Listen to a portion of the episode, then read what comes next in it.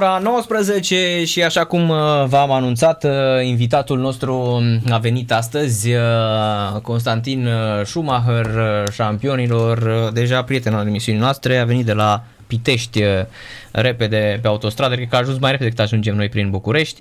Salut, salut Șumi și bine te-am regăsit. Mersi de invitație și da, ai dreptate, se merge mai, mai ușor pe autostradă decât în București, că în București mm-hmm. e groasă, până la ora șase șapte e groasă. Da.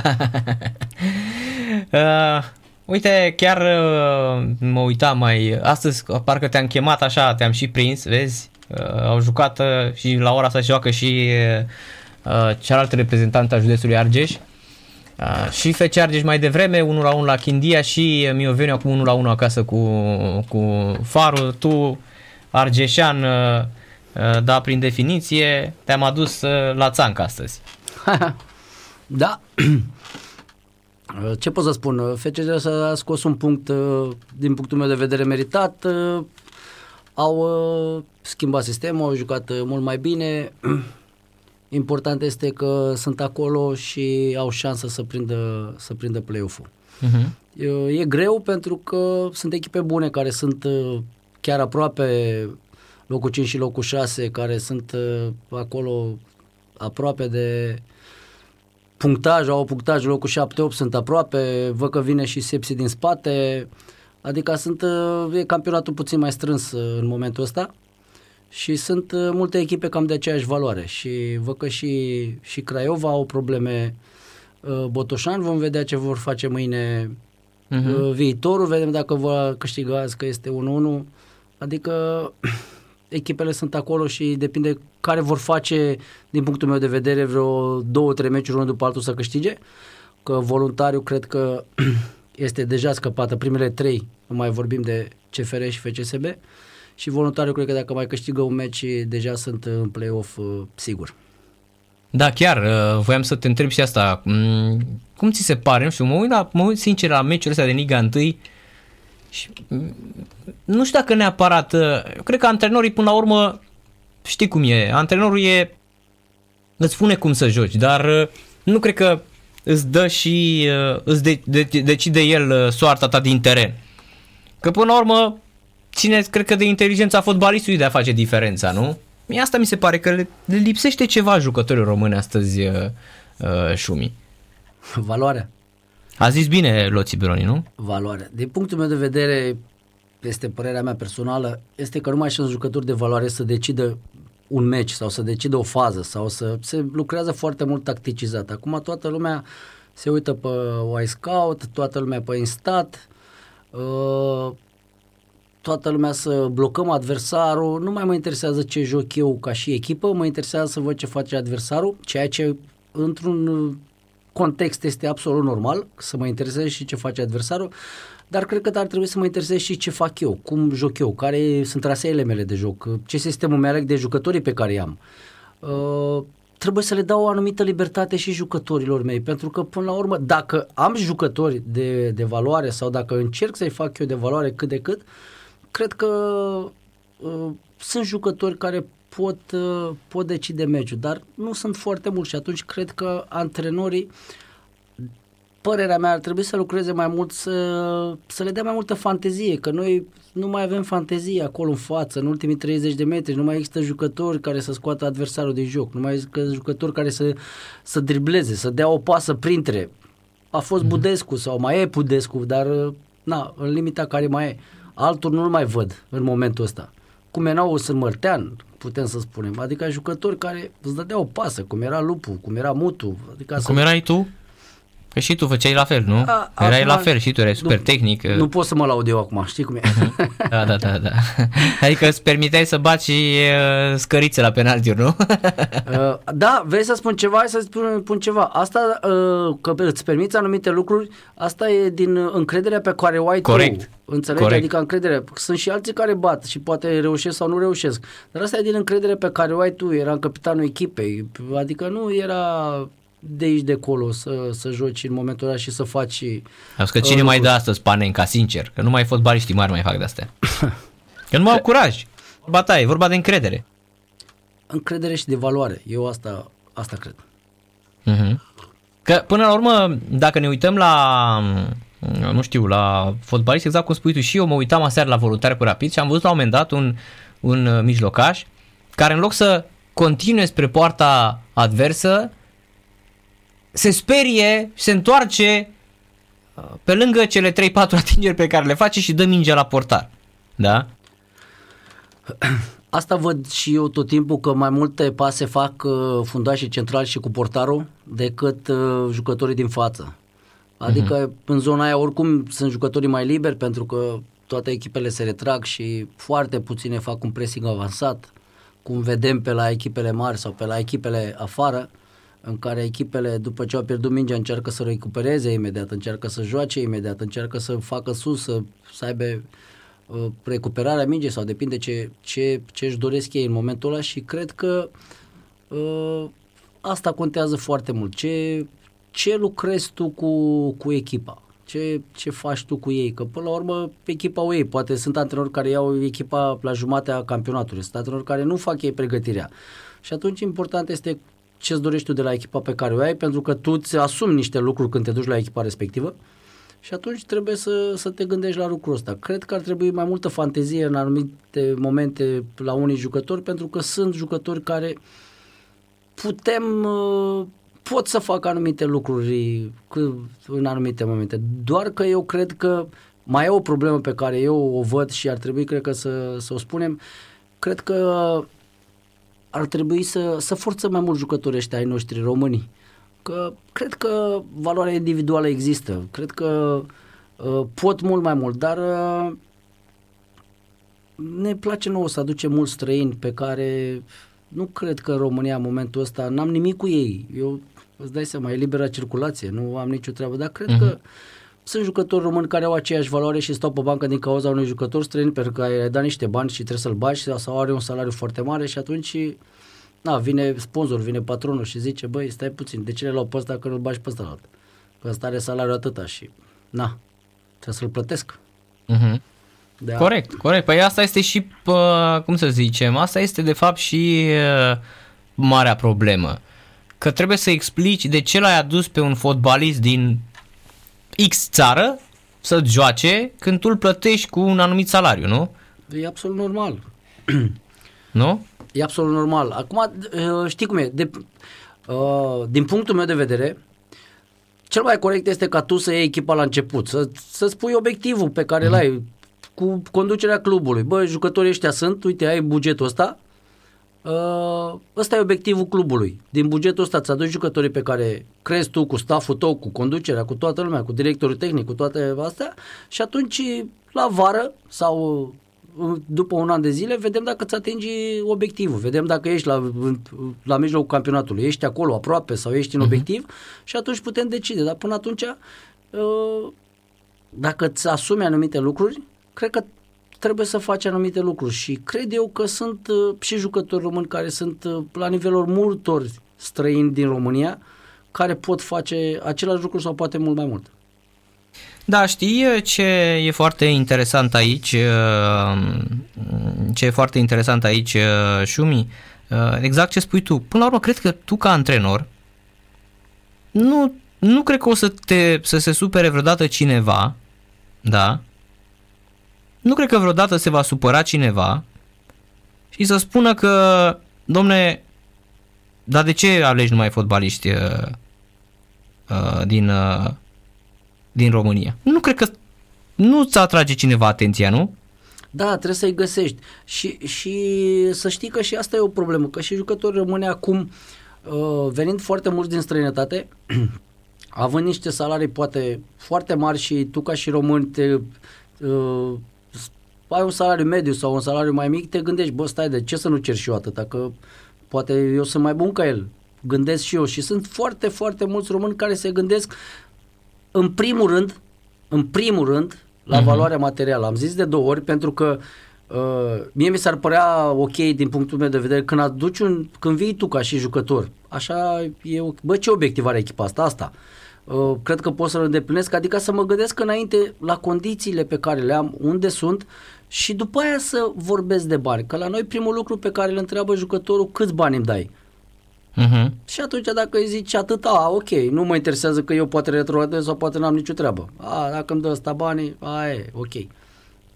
E bine, dar cred că trebuie să te gândești în primul rând, bă, ce obiectiv au? Pot să cresc la echipa respectivă?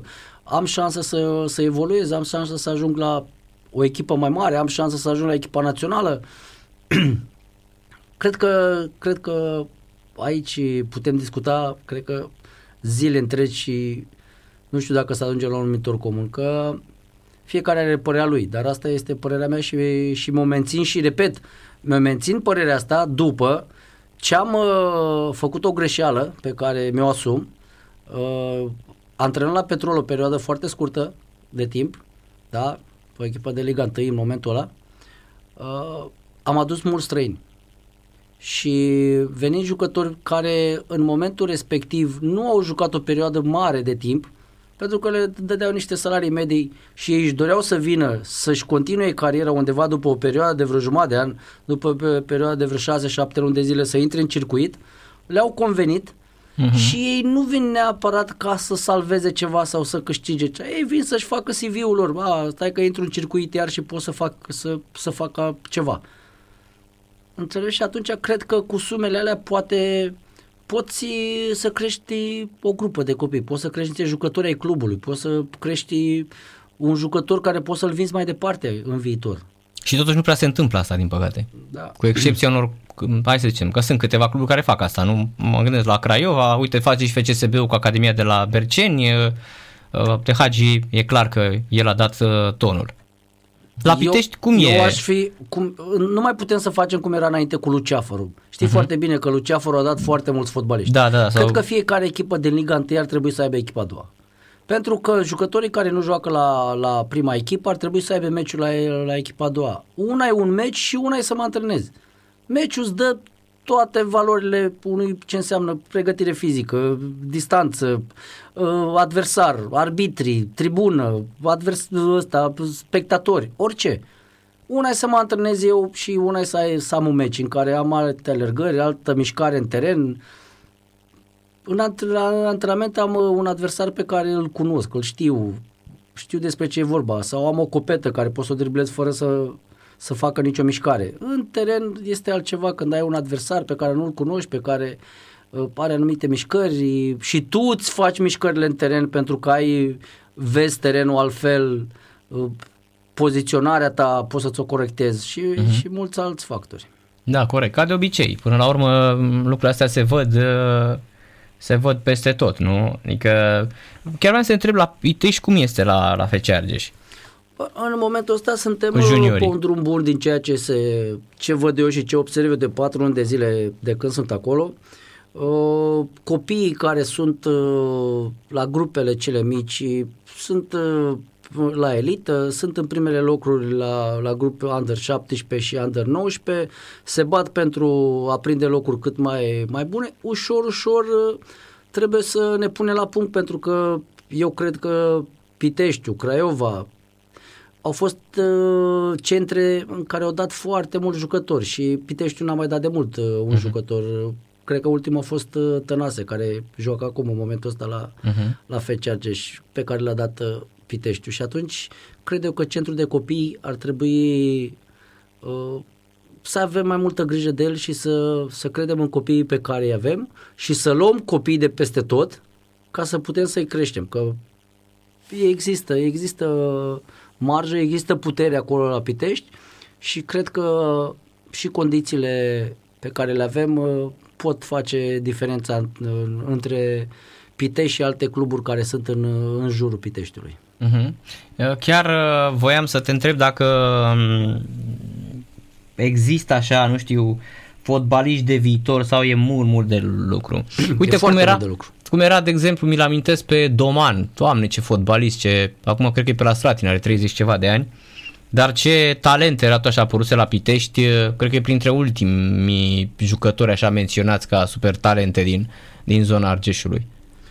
Da, eu cred că există, există marjă de, de creștere. Sunt... mulți copii care pot, pot face față, dar uh, e o diferență enormă. E o diferență enormă, pentru că și ei trebuie să înțeleagă că ca să ajungi la un nivel, ceea ce făceam și noi, atunci nu erau gadgeturi, nu erau atâtea lucruri pe care sunt acum, dar trebuie, să stai, tentații, trebuie să stai pe teren, trebuie să te antrenezi la capacitate maximă. Uh, uh, am o vorbă pe care, care a spus-o, mi-a spus-o Lucescu când, când m-a antrenat. Da, mi-a Rapid. Spus așa, cum te antrenezi așa joci? De care nu pot să mă antrenez cincizeci la sută să joc eu la capacitate maximă, nu există. Pot să prind un meci cu o echipă mai slabă sau să prind eu o zi bună, dar nu pot să prind mereu să mă antrenez la cincizeci la sută, la șaizeci la sută și să joc o sută la sută. Nu, trebuie să te antrenezi la capacitate maximă ca să poți să, să-ți atingi capacitatea ta maximă, că acum diferența de, de valoare, diferența de fiecare jucător se, se vede. Mhm. Da, e tot un numitor optzeci și opt la, la Mioveni, dar în, la echipa în echipa asta Argeșului, echipa a doua, momentan, din ce am văzut, sunt foarte tineri, adică presupun că nu există vreun jucător pe care să-l, nu știu, să-l arunci spre prima echipă, nu? Uh... Nu pot să spun lucrul ăsta, că deja, uh-huh. deja sunt jucători care au început să facă, să cocheteze cu echipa mare, au început să facă antrenamente săptămânal, prepeia câte unu doi jucători care sunt în anturajul echipei mari, fac antrenamente cu ei. Acum două săptămâni am și avut un meci cu, cu ei amical și uh, au fost destul de mulțumiți să vadă niște jucători tineri care au încercat să, să facă pe cât au putut posibil să pună presiune jucătorilor echipe mari. E normal, diferența e foarte enormă, dar cred eu că cu multă muncă, cu multă înțelegere, cu dorința jucătorilor să-și atingă niște obiective, pentru că fiecare trebuie să-și pună niște obiective scrise acasă, pe un caiet, cum aveam fiecare când aveam înainte, un caiet, bă, ce vreau să ajung? Vreau să ajung la Progresul Spartak sau vreau să ajung la Real Madrid? Și fiecare trebuie să-și pună anumite obiective în care să, să poată să și le atingă, cred eu. Uh-huh. Da, până la urmă, oricum, sunt foarte, din ce în ce mai puțin, mă uitam la, și la loturile naționale de, de copii și de juniori, astea sub, under, under fourteen, for fifteen, sixteen, sub cincisprezece, sub paisprezece și mai departe. Da, e o problemă, într-adevăr, e cumva, nu știu, și chiar vreau să te întreb tu ce crezi, de, de, care ar fi marea problemă uh, legată, nu știu, și de faptul că li se predă prea mult tactic, nu-i mai lasă să joace cu mingea, tehnica asta, uh, voi cum o aveați, de unde apărea tehnica, de exemplu, cum? Mm. Că era Maidanul pentru că stăteai toată ziua și pe lângă antrenamente mai stăteai uh, cinci șase ore și uh, exersai?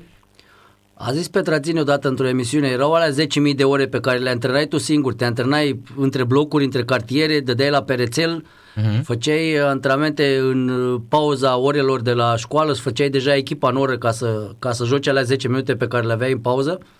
Și acum toți copiii unde vor să ducă trebuie să plătești o anumită sumă ca să te antrenezi, uh-huh. toate terenurile pe care vrei să joci și trebuie să plătești o anumită sumă. Sunt atâtea școli de fotbal și atunci asta cred că este, este o, o problemă, pentru că ei nu, mai, nu mai au timp. Și încă o mare problemă din ce văd eu acum, toți părinții, și din cauza joburilor pe care le au, și din cauza timpului, că nu prea mai au timp liber să ducă copiii, și na, cum sunt acum cu toți, cu calculatoare, cu jocuri, toți părinții vor să-i ducă la șapte, la...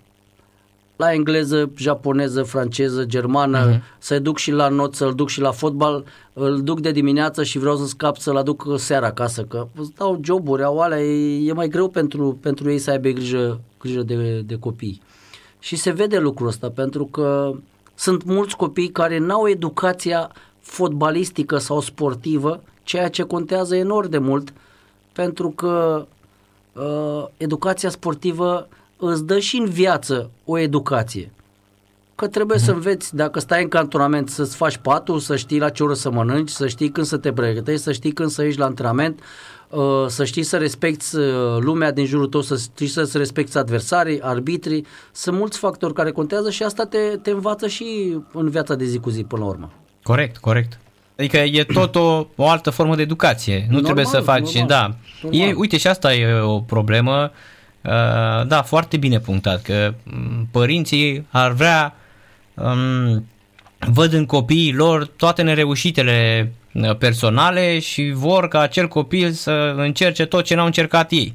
Și dacă poate să facă și fotbal, și tenis, și pian, și uh, curs de uh, robotică. Și în afară de lucrul ăsta, uh, având uh, și școala de fotbal și știu uh-huh. lucrul ăsta, uh, m-am, uh, m-am lovit de lucrurile astea și văd la antrenamentele pe care le am eu, la antrenamentele la școlile respective, că sunt atâtea școli, două mari probleme pe care o să le spun tot timpul. Sunt părinți, cum ai spus tu mai devreme, care văd într-un copil al lor un viitor Messi sau Ronaldo, uh-huh. la o vârstă destul de fragedă, și atunci nu-l lasă pe antrenorul respectiv sau pe copilul respectiv să aibă el joaca respectivă, că poate la opt ani el încă se joacă, încă n-are nici creierul dezvoltat la vârsta respectivă.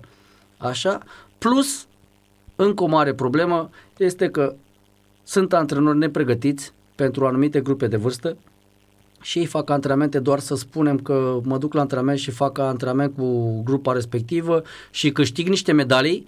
Mamă, ce bună școala mea, ce bun sunt eu și nu știu ce. Părinții văd lucrurile astea, le convine lucrul ăsta, chiar dacă, chiar dacă copilul lor joacă două minute. Eu am avut, ca să-ți dau și exemplu, am avut un copil la mine care, eu am o școală mică de fotbal, am câștig, am ajuns pe locul cinci în țară la două mii nouă cu vreo trei ani. Pentru uh-huh. mine a fost un lucru extraordinar ca și școală, ca șaptezeci uh-huh. de copii, îți dau un exemplu. Deși nu ți, presupun că nu ești, vreau competitivitate și așa mai departe momentan, nu? Nu, nu, uh-huh. nu, nu, nu, nu. La mine eu le-am spus fac agrement în momentul ăsta. Ei se distrează, uh-huh. dar nu fac performanță. Performanța se face mai încolo. Și a fost la mine, am jucat, la mine juca din șase meciuri, îți dau un exemplu, la patruzeci de minute, juca două sute patruzeci de minute. El a vrut să plece de la clubul meu, să ducă în altă parte, unde clubul respectiv a, a câștigă medalii, diplome, nu știu ce. Și am avut un turneu. Și la turneul respectiv, copilul respectiv, chiar l-am numărat cât a, cât a jucat. A jucat un minut și treizeci de secunde din două sute patruzeci, cât poate juca la mine, sau două sute. Uh-huh. Și i-am spus... Cum crește copilul tău? Eu îți dau medalii și diplome câte vrei tu, îți aduc și eu de acasă, că am și eu o plase întregi. Uh-huh. Ce faci cu ele dacă copilul tău nu evoluează? Și în timp, dacă atunci, îl, îl atunci minți, n-am înțeles, dar în timp am discutat cu el și mi-a dat dreptate. Da, îl păcălești. Dar știi că asta s-a întâmplat, a fost o discuție acum vreo trei patru ani, în Statele Unite ale Americii a venit un, s-a întors din Afganistan un soldat, da, un militar din ăsta șampionic și uh, omul când, uh, când a venit a văzut că fiul lui avea tot felul de diplome și s-a dus la școală să afle de fapt de ce copilul său este, dacă al său copil este special, și a aflat că de fapt toată clasa primea acele diplome. Hmm. Și tatăl a fost foarte, da, uh, venit din, de pe front, din război, din Afganistan, a fost foarte supărat și a tras un semnal de alarmă. Și a apărut și în presă. Omul s-a, s-a dus peste la școală, cum adică? Păi dacă vrem să facem competiție sau vrem să-i crește, nu cumva îi mințim pe copiii ăștia dându-le tuturor diplome? Păi, voi credeți că ei sunt egali, nu știu, că toți, păi dacă ăla să zicem că nu muncește sau al meu poate n-a muncit deloc și n-a, n-a făcut nici temă, n-a făcut nimic și voi îi dați diplomă. Păi, ce rezolvați cu diploma asta? Nu? Până la urmă, îi mințiți pe copiii ăștia și da, le stricați și, și viitorul. Și așa este. Asta să vii să-i dai, ok, medalie, pentru ce să-i dau medalie? Medalie să ia când ești campion. Atunci când ești, am luat o singură medalie în fotbal când am ieșit campion național cu uh, Craiova. Adică atunci, în rest, nu, nu, nu există asta, medalie, diplomă, nu. Nu știu, am impresia că le acordăm prea ușor, le dăm prea ușor chestia asta, le dăm uh, medalii și diplome la... Uh, uh, le dăm tuturor copiilor.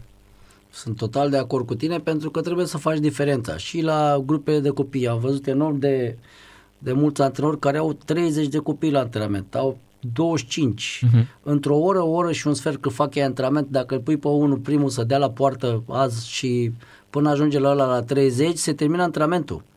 Adică trebuie să găsești o soluție dacă vrei să faci lucrul ăsta cu adevărat. Indiferent cât îți bani îți dă patronul, sponsorul sau unde ești tu la școala respectivă, dacă îți place meseria asta, trebuie să faci o diferență. Adică trebuie să faci grupa unu, grupa doi, le explici părinților despre ce e vorba, în care le spui, bă, grupa unu iau pe ăștia mai buni, grupa doi sunt ceilalți mai slabi. Dacă unul de la grupa doi se antrenează mai bine, mai bun, crește în perioada următoare, fac antrenament la fel cu mine, aceleași antrenamente, crește, îl mut la grupa unu, pe grup, de la grupa unu, dacă nu se pregătește, îl mut la grupa doi. Și cred că așa poți să le dai... Un, să-i, să-i pui pe copii să-i motivezi într-un anumit mm-hmm. fel, că dacă da, le dai, și... cum ai spus tu mai devreme, le dau la toți diplome, toți cred că sunt buni. Eu, în mintea mea, cred că sunt bun, chiar dacă eu poate am jucat cinci minute și altul a jucat nouăzeci de minute. Eu, în mintea mea, cred că sunt bun, dar atât m-a băgat antrenorul. Da. Dar deci problemele sunt, sunt mari în fotbalul nostru românesc, Șumi, nu? Da, eu cred că trebuie să dăm mai multă atenție copiilor. Sunt foarte mulți copii, îi văd și, și la Pitești, crede-mă că mă duc la toate, majoritatea grupelor și văd și știu lucrul ăsta. Cred că trebuie să le dăm o mai mare atenție copiilor pe care îi avem și care îi avem în, în, în orașul respectiv sau în, în țara noastră, că până la urmă nu e vorba de un oraș sau de ceva, și trebuie crescuți cu mai mare atenție ca să putem să ajungem să schimbăm puțin nivelul, că în momentul ăsta nivelul fotbalului românesc toată lumea știe, toată lumea vede, este foarte jos față de cum erau, nu o să mai putem să ajungem, o să fie foarte greu să ajungem la nivelul la care a fost cu generația de aur, este foarte greu, dar, dar cu răbdare, cu muncă, cu antrenori specializați, pregătiți, cu oameni care să înțeleagă lucrul ăsta, așa, cred eu că în timp, nu acum. Nu se poate acum dintr-o dată să putem să facem lucrurile astea. În timp, deci... cred că putem să schimbăm, schimbăm niște lucruri, dar să facă lumea lucrurile cum trebuie. Adică când te duci la antrenament să ai un program, să ai scris, să ai pe un caiet, ce faci la antrenamentul respectiv, nu să mă duc doar la antrenament să mă uit pe telefon și să văd, ia să văd ce fac azi. Da, corect. Apropo... Că tu știi foarte bine că așa se întâmplă la multe lucruri, Aoleu. Că știi că ai copii și știi despre ce e vorba. Dar chiar vreau să te întreb, Șumi, apropo de, de conferința lui Loții Bölöni, a spus niște lucruri care au deranjat. Dar de ce ne deranjează când ni se spune adevărul? Că de obicei adevărul deranjează și eu, eu personal mi-a plăcut că a pus punctul pe ei și a spus că trebuie să facem niște lucruri și nu putem să le facem imediat. Adică toate lucrurile astea se fac în timp. Noi cerem uh, oamenilor care vin sus acolo, ok, sunt de acord, trebuie performanță, trebuie să încercăm să ajungem la un campionat european, mondial, dar ca să ajungem acolo trebuie să ai jucători. Nu poți să faci de pe o zi pe alta sau să imediat să, să poți să faci lucrurile astea. Trebuie să cauți jucători, trebuie să-i pregătești, trebuie să ai timp, pentru că trebuie să mergi să-i vezi pe toți, să vezi generația pe care e acum la, la echipa națională, trebuie să schimbi vreo doi trei, pentru că nu poți să iei pe toți, pentru că aduți aminte, vorbim tot de generația de aur și tot o să vorbim de generațiile, mm-hmm. nu neapărat de aur. Generație când era Mutu, Chivu, următoarea generație, pentru că erau jucători de valoare și atingeau anumite obiective, ajungeau la campionate europene, ajungeau la campionate mondiale și uh, cred eu că generația asta pe care o avem acum, din spate cred că vin mulți copii și trebuie crescuți cum trebuie, dar trebuie timp. Nu cred că putem să facem dintr-o dată să sărim uh, pe anumite etape. Etapele trebuie să le iei ușor. Dar crezi că se întâmplă lucrul ăsta sau crezi că, nu știu... Uh, um... Nu cred. Păi asta e, că vezi, nu, eu nu, nu cred. văd. Știi? Nu cred. Cred că ar trebui să vină de la, dinspre oamenii din fotbal lucrurile astea. Ar trebui, trebui să vină să dinspre vină, de la federație. De de la... Eu cred că federația ar trebui să dea, să pună toate toate echipele din Liga unu, da? Banii pe care îi gestionează de la televiziune sau de la alea, o parte din bani, am înțeles că au făcut anul ăsta, o parte din bani se ducă la centrele de copii. La Pitești o parte din bani se duc la centru de copii, pentru că știu lucrul ăsta și chiar îi felicit pe chestia asta, dar ar trebui la toate, peste tot. La centrele de copii să, ajung, să ajungă bani ca să poată să crească copiii, antrenori pregătiți, da? În care fiecare la grupa lui au anumite obiective. Ok, nu le dau obiective la ei mici, pentru că ei mici încă se joacă. Când ajung la unsprezece contra unsprezece, de la doisprezece treisprezece ani încolo, pentru că deja ajung obiectivele. Bă, să învăț să stea în teren, să învăț sistemul pe care joacă, să învăț uh, cum joacă echipa mare ușor, ușor, să, să-i duc uh, să, să stea în teren, să aibă poziție în teren, să știe să dea o pasă, să dribleze. Pentru că nu mai văd în România, uite, stăm acum, hai să ne gândim, acum zi-mi jucători din România care își driblează adversarul direct.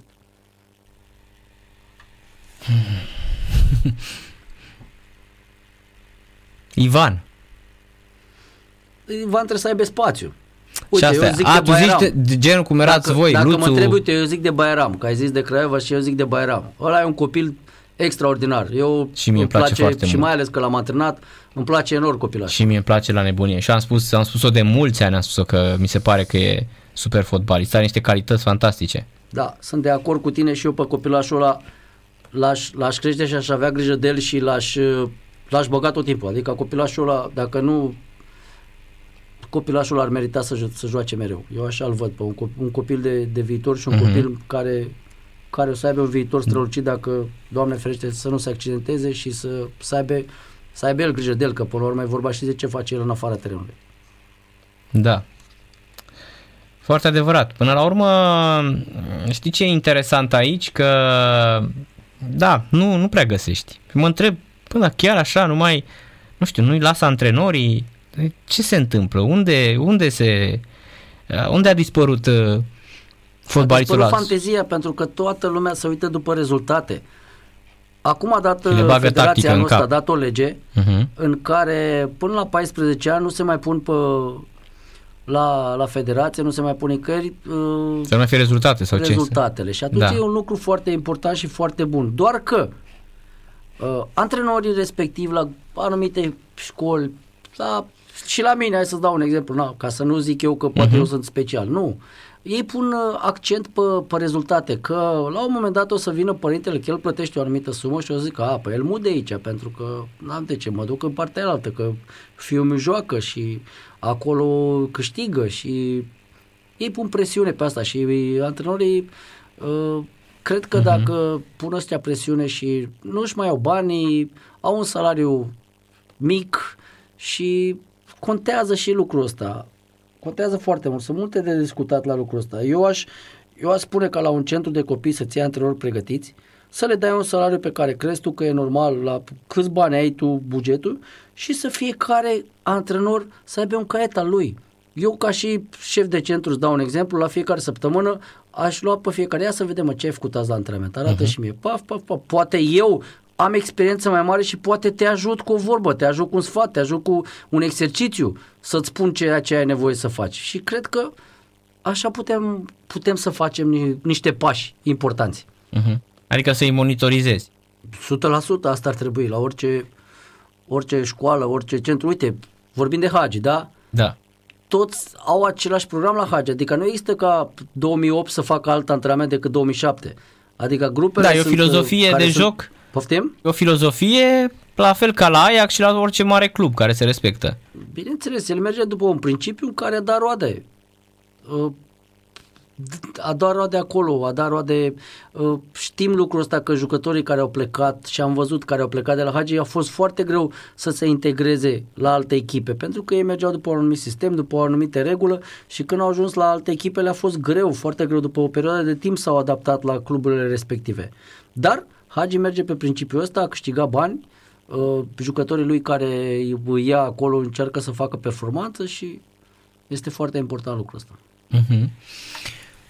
Rapidul, că tot ai jucat la Rapid, ai vorbit despre Mircea Lucescu, ai și antrenat Rapidul, cum ți se pare ca, nu știu, din punct de vedere al, al prestației, al prezenței în teren, presiunea asta, crezi că e suplimentară sau vine, era normal să, să ceară suporteri rezultate, deși echipa e nu promovată?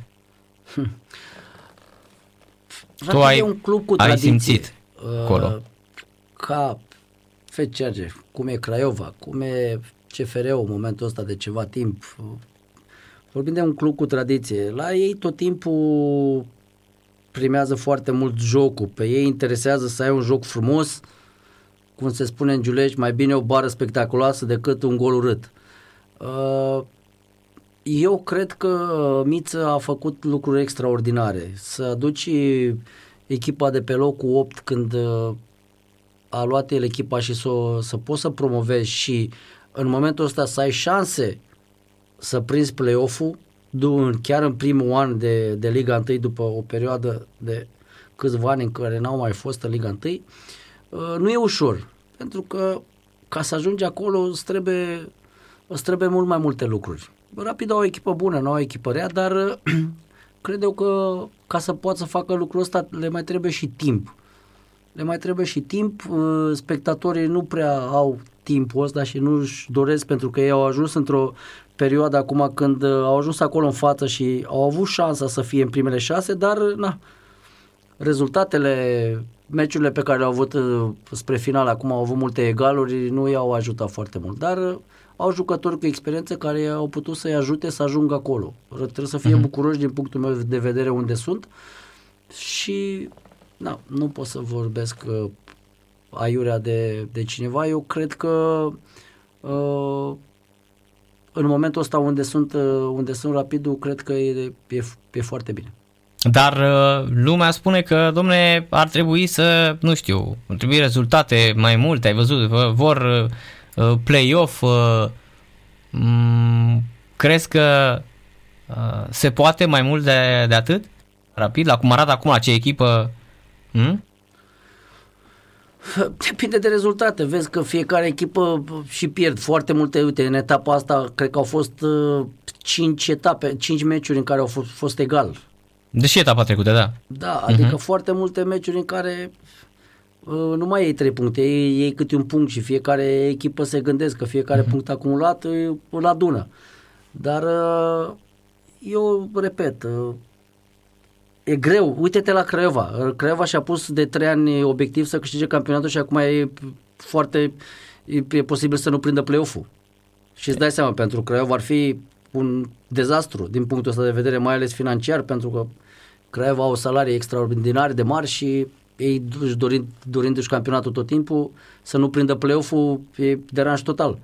Aducând antrenori cu experiență, aducând antrenori care a câștigat campionate și a antrenat afară, uite, e posibil să nu, să nu câștige, să nu se califice în play-off și se pot întâmpla mult, multe lucruri. Mai sunt șapte etape, mai sunt douăzeci și unu de puncte puse în joc. Eu ți-am zis, cred că orice echipă care e acolo, de la locul nouă în sus, dacă câștigă trei meciuri la rând, se bate la play-off. Orice echipă pierde două meciuri din play-off, în afară de alea primele trei care sunt F C S B, C F R și cu Voluntari, uh-huh.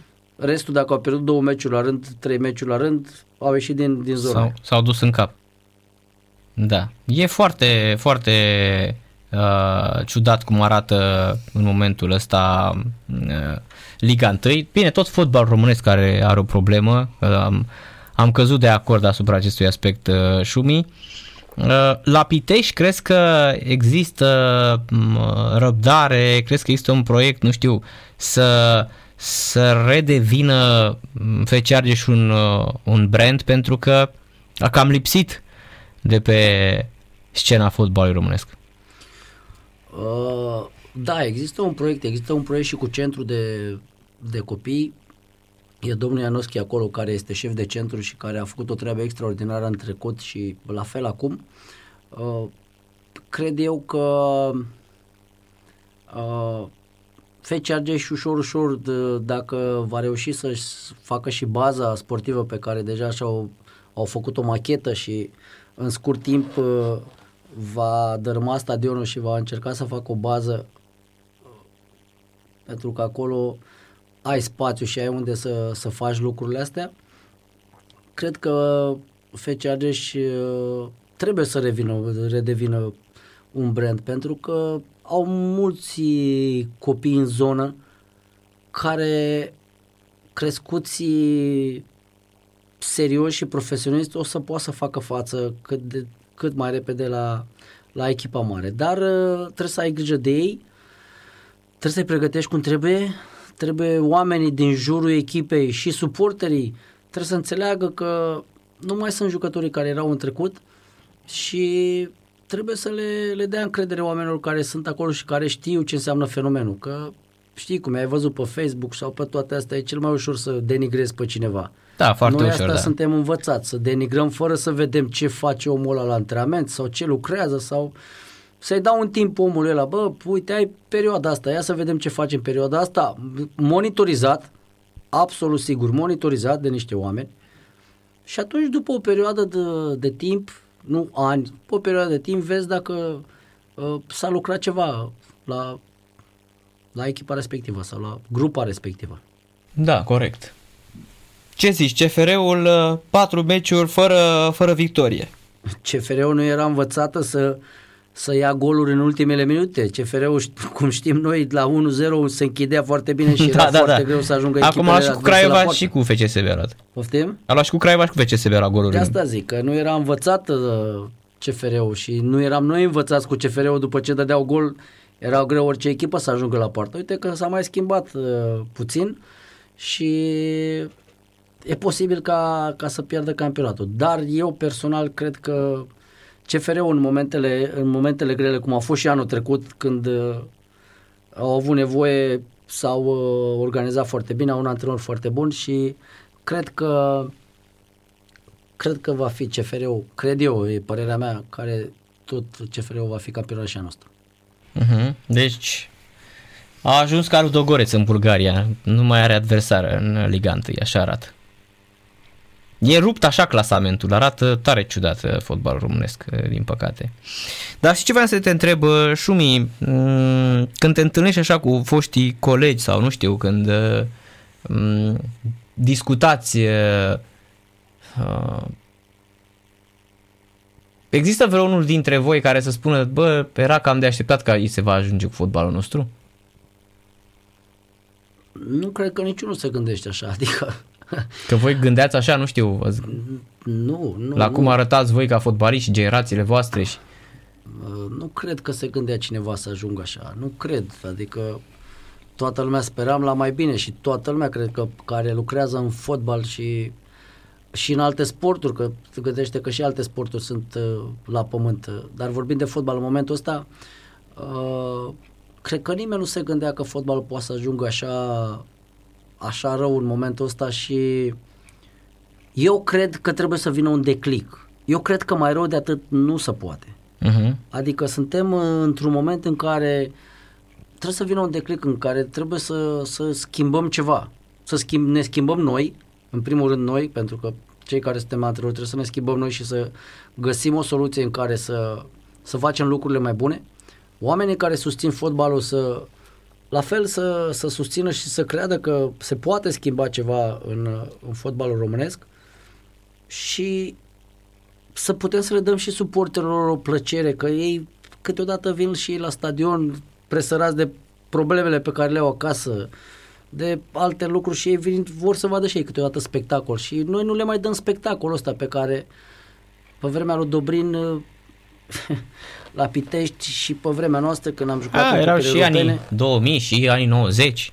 Da, era, era un spectacol. spectacol. Aveai jucători de calitate, aveai jucători care mai schimbau tabela doar printr-o fază fixă, aveai jucători uh-huh. care scoteau un adversar din joc, aveai jucători care vedea jocul, dădea o pasă decisivă, adică corect, execuții din astea absolut superbe, adică astăzi ai văzut, ne, ne super încântă uh, Tavi Popescu cu execuțiile astea. Da, știi? da, da, e un jucător tânăr de viitor, e un jucător care are șanse să, să poată să facă pasul și la echipa mare, uh-huh. poate să facă pasul și într-un campionat uh, în Europa, dar uh, eu cred, eu cred că lui Tavi, ca să poată să facă pasul ăsta, îi mai trebuie cel puțin doi ani să joace în România, pentru că să pleci așa de vreme, gândește-te că de vreo, să zic așa, cinci ani, poate sunt uh, sceptic de cinci ani de zile, nu prea există fotbaliști în primele cinci campionate din lume în care să joace la același nivel și să joace meci de meci. Adică nu avem jucători care să joace la nivelul ăla, față de cum era în trecut. Uh-huh. Adică nu avem jucători. Deci putem tri- trimite pe la... prin Turcia, că majoritatea sunt pe acolo, în Bulgaria, unde a fost majoritatea, și cam greu să fie un fotbalist care să, să poată să facă față la un nivel. E Mihailă care încearcă acum să țină pasul, care eu sper la fel să... Prins contract bun de tot cu Atalanta. Noi n-am avut o așa echipă un... bună, o echipă pe stilul zic. lui, cred eu. E o echipă pe stilul lui. Mm-hmm. Asta zic. Asta zic că m- totuși noi n-am mai avut un fotbalist la o echipă de uh, top, acolo să fie în primele din, uh, într-un campionat puternic, uh, de mult timp. și să Am joace. Și, uitat. și, și să, să joace, joace, că ai văzut că, că a, și, a și debutat, da. A mai transferat noi jucători și după jumătate de an au, au dispărut. Uh-huh. Pentru că se mulțumesc cu puțin. Așa suntem noi învățați. Stăteam aici în țară și aveam o sută de mii, îți dau un exemplu, contract sau cincizeci de mii și mă duc acolo și îmi dă patru sute cincizeci de mii sau un milion. Am făcut contract pe trei ani de zile, m-am liniștit. Gata. E și asta o problemă. E și asta o problemă. Chiar tu așa gândeai, nu știu, când te-ai dus prin China, când te-ai dus să joci în Ucraina? Bă, sincer, când am plecat în China pot să spun că asta am gândit și eu. Dar până că să te căpătuiești China, financiar, nu? Da. Până să plec în China nu gândeam așa. Până să plec în China îmi doream să joc, îmi doream să ajung la echipa națională, îmi doream să prind echipa. Au fost momente când și eu și la F C R am avut momente când nu eram neapărat titular și jucam la echipa națională de tineret. Dar uh, nu se punea problema vreodată să nu mă gândesc să nu joc. Eu dacă nu jucam eram cel mai trist, nu se înțelegea nimeni cu mine. Adică îmi doream foarte mult să joc, îmi doream să, să fiu titular, îmi doream să dau cel mai bun din mine. Uh-huh. Da, e și normal până la urmă, nu? Așa ar trebui, cred că, să gândească toată lumea, că până la urmă sportul în momentul ăsta nu mai e doar un sport, e financiar, câștigi foarte mulți bani din sport și poți să te asiguri toată viața doar din un contract de, de, și în România în momentul ăsta, dacă joci în România la o echipă, la o echipă bună, după trei patru ani de zile cu un salariu ok, cum sunt la C F R și la F C S B, cred că, cred că poți să trăiești liniștit toată viața. Da, interesant. Deși a zice că în fotbalul românesc nu mai sunt salariile de altă dată. Altă dată stăteai lejer în fotbalul nostru, nu? Eu spun sincer, așa? cu, cu părere de lău, nu aș da niciodată în România un salariu mai mare de zece mii de euro la un jucător român. Pe lună? Pe lună, da. Uh-huh. Dar pe vremuri erau salarii bune în, în, în Liga unu. Și acum sunt.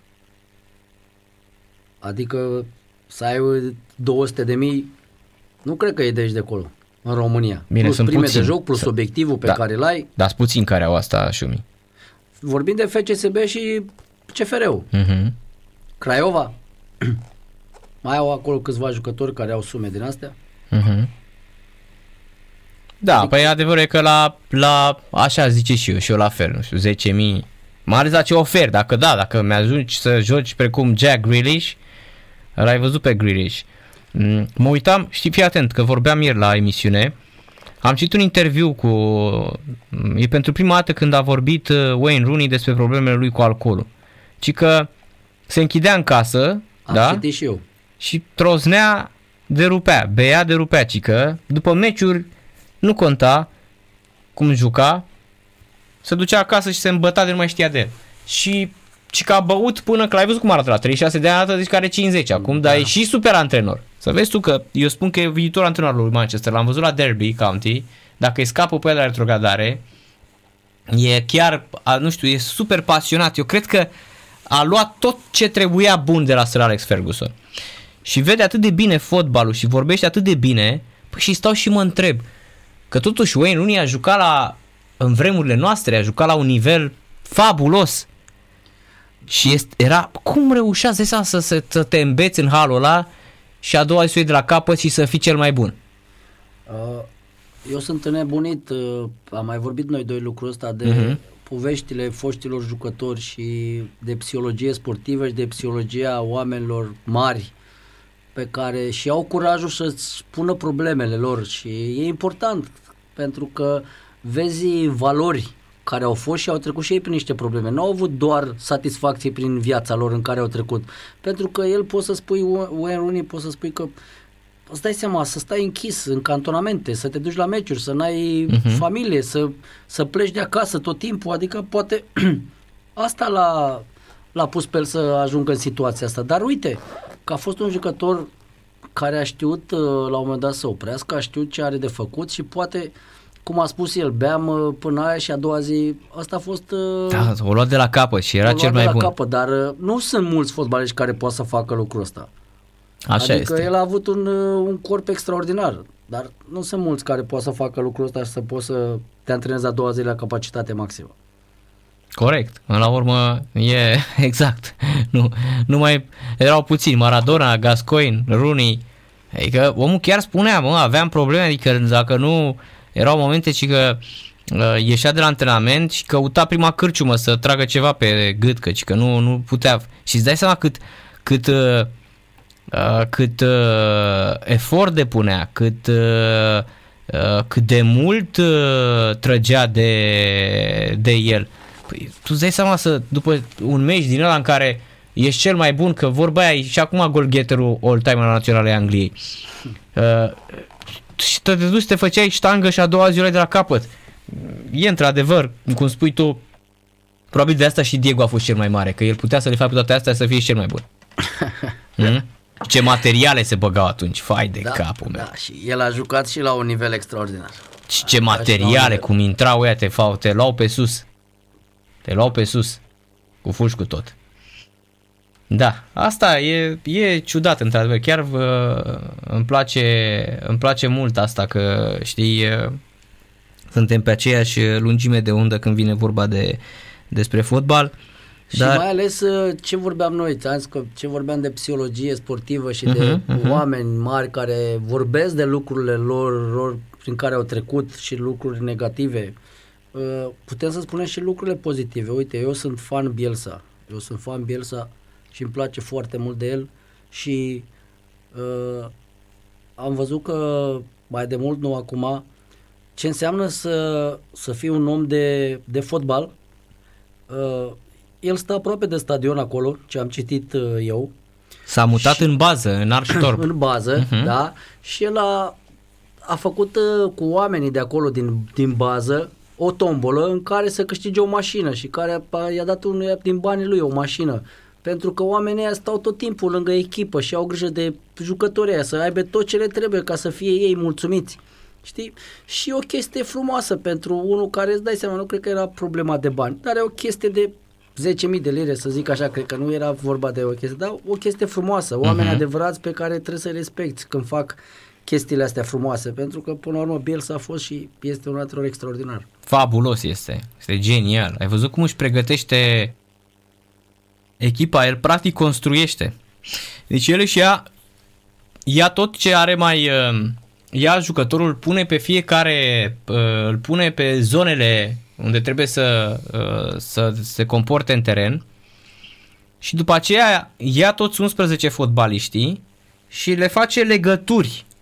Ceva incredibil, n-am văzut la niciun antrenor. Și cred că de asta e atât de și, și iubit, pentru că este și un tip foarte cinstit cu fotbaliștii, știi? Toată lumea spune asta, a zis și Calvin Phillips. Păi da, da, uite că lumea spunea despre mine că sunt o mare speranță a fotbalului englez, dar nimeni nu m-a adus la nivelul la care m-a adus Bielsa. Sau uite-te la Rafinha, care e viitorul superstar al fotbalului brazilian. Adică până să vină din Franța la Leeds era doar un jucător de perspectivă. Și atât. Sunt de acord total cu tine, pentru că și eu sunt fan Bielsa și îmi place la nebunie. Da, e impecabil, un antrenor și un metodist fabulos, care construiește echipe, a zis-o și Guardiola, a zis-o și Diego Simeone. Vezi, asta e interesant, că el n-a câștigat așa foarte, foarte multe chestii, dar oamenii care l-au urmat, Guardiola, Simeone, nu cred că mai au nevoie de... de prezentare. Exact. Dar toată lumea știe unde, ce și cum au ajuns băieții ăștia. Da, și am văzut și Guardiola ce a zis. Îți dai seama că eu, din punctul meu de vedere... Uh...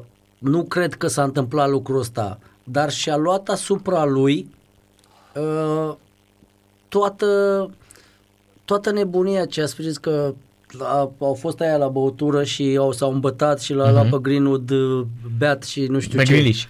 Uh, mi-a plăcut atitudinea lui, o să-l amendez pentru că nu m-au chemat și pe mine. Îți dai seama, el și-a luat toată presiunea asupra lui. Toată Corect. Lumea, bai, cum gândești tu așa, nu știu ce. Dar eu sunt sigur că în anturajul echipei, sunt sigur că l-a amendat sau sunt sigur că a vorbit cu el mai drastic sau sunt sigur păi, că l-a pus la punct față mai... de ceilalți colegi. Ai văzut ce a făcut așa când i-a prins pe aia trei că au venit după o noapte grea la antrenament și miroseau alcool? I-a pus pe bancă să vadă tot meciul. Nu i-a băgat. Da. Da, asta adică când ai, pe Mares, ce, pe... Sume, ce sume ai dat pe ei, da, da. Asta înseamnă că... Deci i-a ținut pe bancă, le-a zis, bă băieți, meciul ăsta nu jucați pentru că ați făcut prostii. Îi pedepsește și probabil că ușor, ușor înțeleg și ei.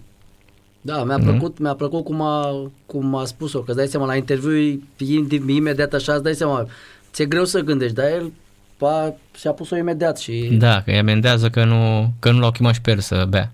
Da. Da, foarte bine. Așa și trebuie, adică acum ce voiau, să se apuce să le spună, mamă, îi terminăm acum pe ăștia. Sau să-l dau afară pe Green-ul care a dat o sută douăzeci de milioane. Da, pe uh, Grealish, Grealish. Grealish, da. Că Green-ul de la, de la Manchester, care, de la Manchester care violatorul. A bătut pisica, uh-huh. Da. Nu, ăla e Zuma cu pisica. Zuma și ăla și-a bătut nevasta. Așa, așa, exact. Gata. Da. Da, uite, vezi, și asta e o problemă cu uh, exemplele de viață din, uh, din fotbal, nu?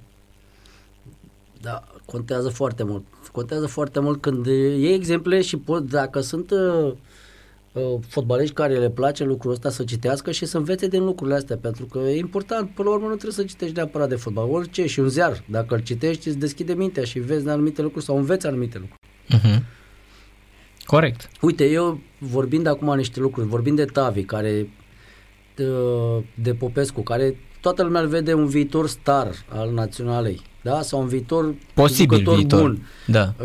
Atitudinea pe care a avut-o atunci cu că să nu mă duc la să dau bacul, că trebuie să joc, să mă duc în cantonament cu echipa aia, mi s-a părut, din punctul meu de vedere, o greșeală de management al echipei F C S B, pentru că ăia de la F C S B a trebuit, băi, băiatul, du-te la școală și după aia vii în cantonament. De acolo ai de învățat ceva, de acolo înveți ceva, de acolo ți iei o licență și nu se știe pe viitor ce se întâmplă. Te accidentezi mâine, poi mâine și n-am ce să-ți mai fac. Eu îți dau salariu încă doi ani de zile cât ai tu salariu, dar după aia trebuie să-ți găsești o meserie. Neavând nimic, cu o patalama la mână, e greu să te mai duci undeva. Mhm. Corect.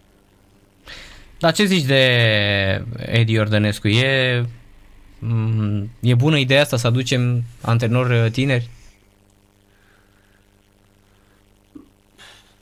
Acum, Edi Iordănescu trebuie să demonstreze.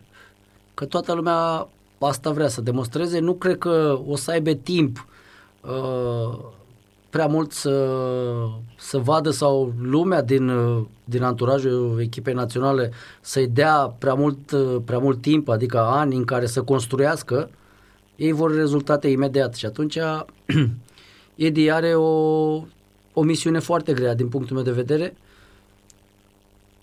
dar e un antrenor tânăr, un antrenor de, de, de viitor, un antrenor care poate să facă poate să facă ceva, dar dacă mai pune pe mine să aleg, eu l-aș fi ales pe, pe Bölöni.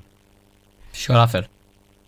Și eu la fel. Tot, cred că aveam, aveam nevoie de un om care a lucrat... Experiența lui. Exact, care a lucrat atâția ani în vest.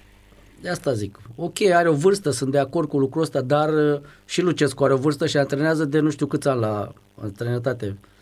De atâta timp și... Și vorbeam la fel cu, cu cineva că ziceam, domnule, ce, ce mai caută Lucescu? Care atâția bani? Ce mai stă în fotbal? În loc să ducă, să plimbe lume și nu știu ce. Și a zis cineva, păi dacă le iei pe Lucescu acum și îl lași un an de zile la cafele sau prin baruri, într-un an de zile se ramurește, se lasă. Se duce. Normal. Pentru că el asta a făcut toată viața lui, asta e meseria lui. El și acasă, cred că când vorbește cu nevastă sa sau când vorbește cu Răzvan, vorbesc de copiii două minute și după aia vorbesc de fotbal. Normal. Că alt subiect n-au. Au făcut toată viața asta, da. Da. Corect, așa este. Te implici cu toată ființa ta, nu în ceea ce faci, și dovada o reprezintă și longevitatea ca antrenor. Că el e de vorba ei, chiar de o viață în fotbal. Păi, asta spun. Uh-huh. Tu te vezi făcând uh, fotbal toată viața, Șumi? Eu altceva nu știu să fac. Uh-huh. Am, spun sincer, am încercat să fac o afacere și am pierdut foarte mulți bani și m-am lăsat. Uh-huh. că am avut o perioadă de vreo un an și jumătate în care nu am făcut nimic, stăteam degeaba, aveam decât școala mea de fotbal, mergeam la antrenament la copii și nu făceam nimic. Acum, având echipa a doua, mă implic mult mai mult și sunt la stadion, sunt în domeniul ăsta. Deci îți place să faci chestia asta, adică să, să fii... Uh... Păi așa mă văd, adică și seara, dacă mă pui și seara, am lângă mine și caietele pe care le am, uh-huh. că te mai uiți pe ele, poate nu știi, trebuie să te adaptezi la ce, ce e nou, să știi uh-huh, că uh-huh. tot timpul se schimbă ceva, să citești despre ce, ce vorbesc, vorbim noi acum de psihologie. Să, da, da, corect. Adică... Da, să-i studiezi pe ăștia, pe Bielsa, pe Guardiola, pe Klopp, da, pe cei mai buni. Și chiar, chiar îmi place, a citit și Cruyff, a citit și Guardiola, uh-huh. a citit și... și jucători, și cărțile Ronaldo și asta, uh-huh. și uh, Cruyff, care mi-a plăcut la nebunie. Ce om a fost, ce, ce, da.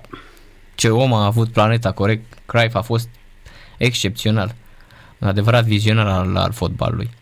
Dar dintre, dintre toți așa, nu știu, uitându-ne la cum arată astăzi uh, fotbalul, dintre antrenorii uh, tineri,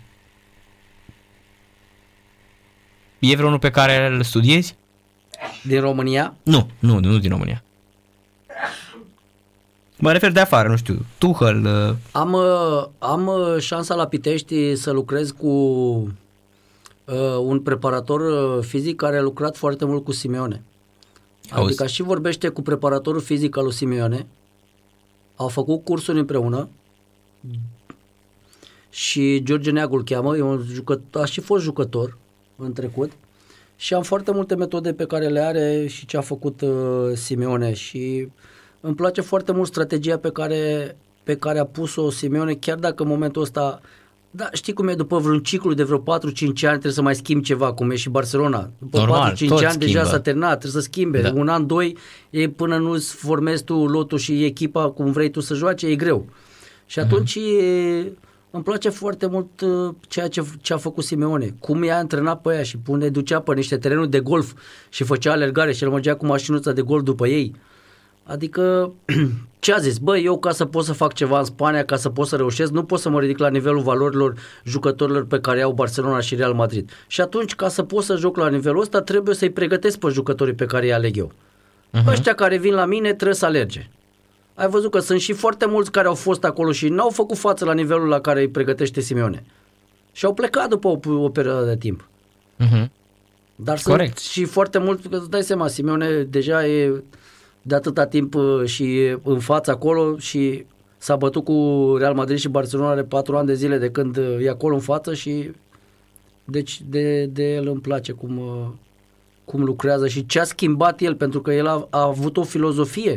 Adică nu a zis, bă, iau jucătorii ăștia să-i fac eu. Iau jucătorii ăștia și eu îi pregătesc cum știu eu pentru a ajunge să-mi ating un obiectiv, să pot să mă bag cu Real Madrid și cu Barcelona. Da, corect. Și în al doilea rând și altul, Zidane. Mi-a plăcut foarte mult și el îmi place. Da, și mie mi se pare că eu au, sunt cu Real Madrid. Au trecut prea puțin ușor așa peste, peste el ca antrenor. Mie mi se pare că omul ăsta a realizat ceva fantastic ca antrenor. Pe lângă faptul că a fost genial ca fotbalist, dar și ca antrenor. Eu dacă aș fi acum o echipă din echipele astea mari, m-aș bate să-l iau pe Zidane. Dar nu înțeleg, e ceva ciudat. El... Păi ai văzut ce, ce condiții e... le-a pus celor de la P S G ca să ducă? Da, cred că asta este. Cred că e, e, deja știe că este nivelul și e aproape foarte, foarte greu. Vine doar dacă vrea el cu adevărat. Da. Da, trebuie să pui niște condiții la nivelul la care a ajuns el, îți dai seama, ca să te duci undeva trebuie să ai niște condiții. Corect. Bine, Șumi, mulțumesc mult de tot pentru prezența la radio la Sport Total F M. Mersi de invitație și oricând cu te mai așteptăm și ce să zic, mult, mult succes în, în continuare, mult succes cu F C Argeș doi și cu școala de fotbal. Mersi frumos de invitație. Constantin Schumacher la radio la Sport Total F M. F C S B deschide deja scorul minutul cinci prin Cordea la Giurgiu cu Clinceni. Probabil se pune doar problema scorului în această partidă. Revenim și noi după o scurtă pauză.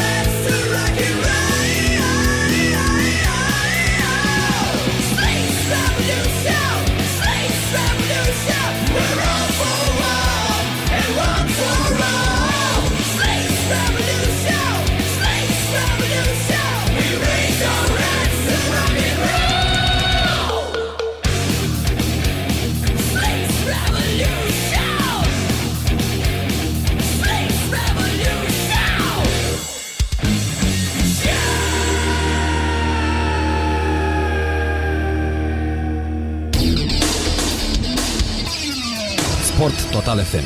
Mai mult decât fotbal.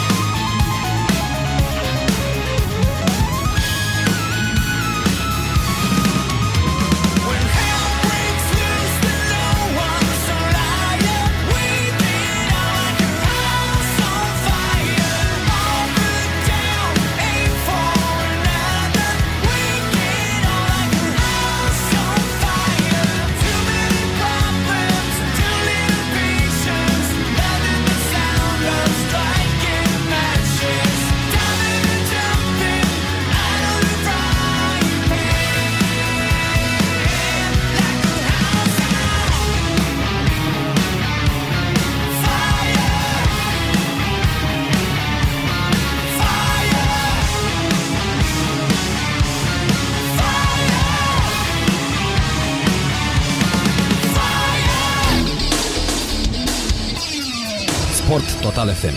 Mai mult decât fotbal.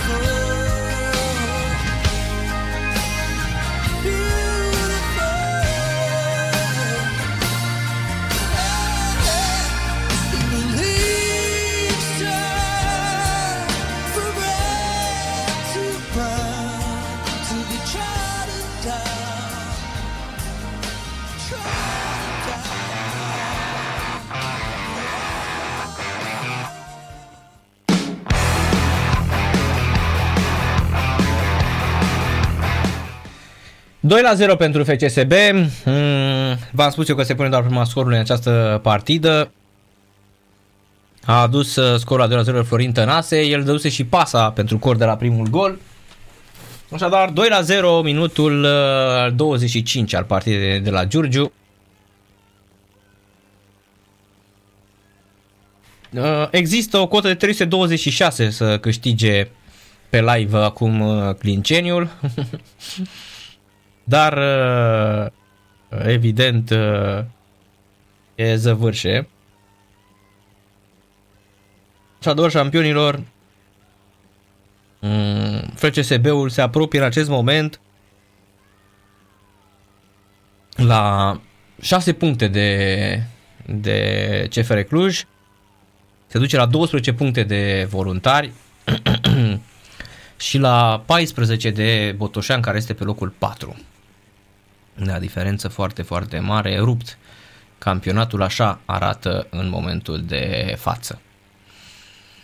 cinci români au fost incluși în echipa ideală a primei etape din Rugby Europe Championship. Cei cinci stejari care au strălucit în meciul de la București împotriva Rusiei sunt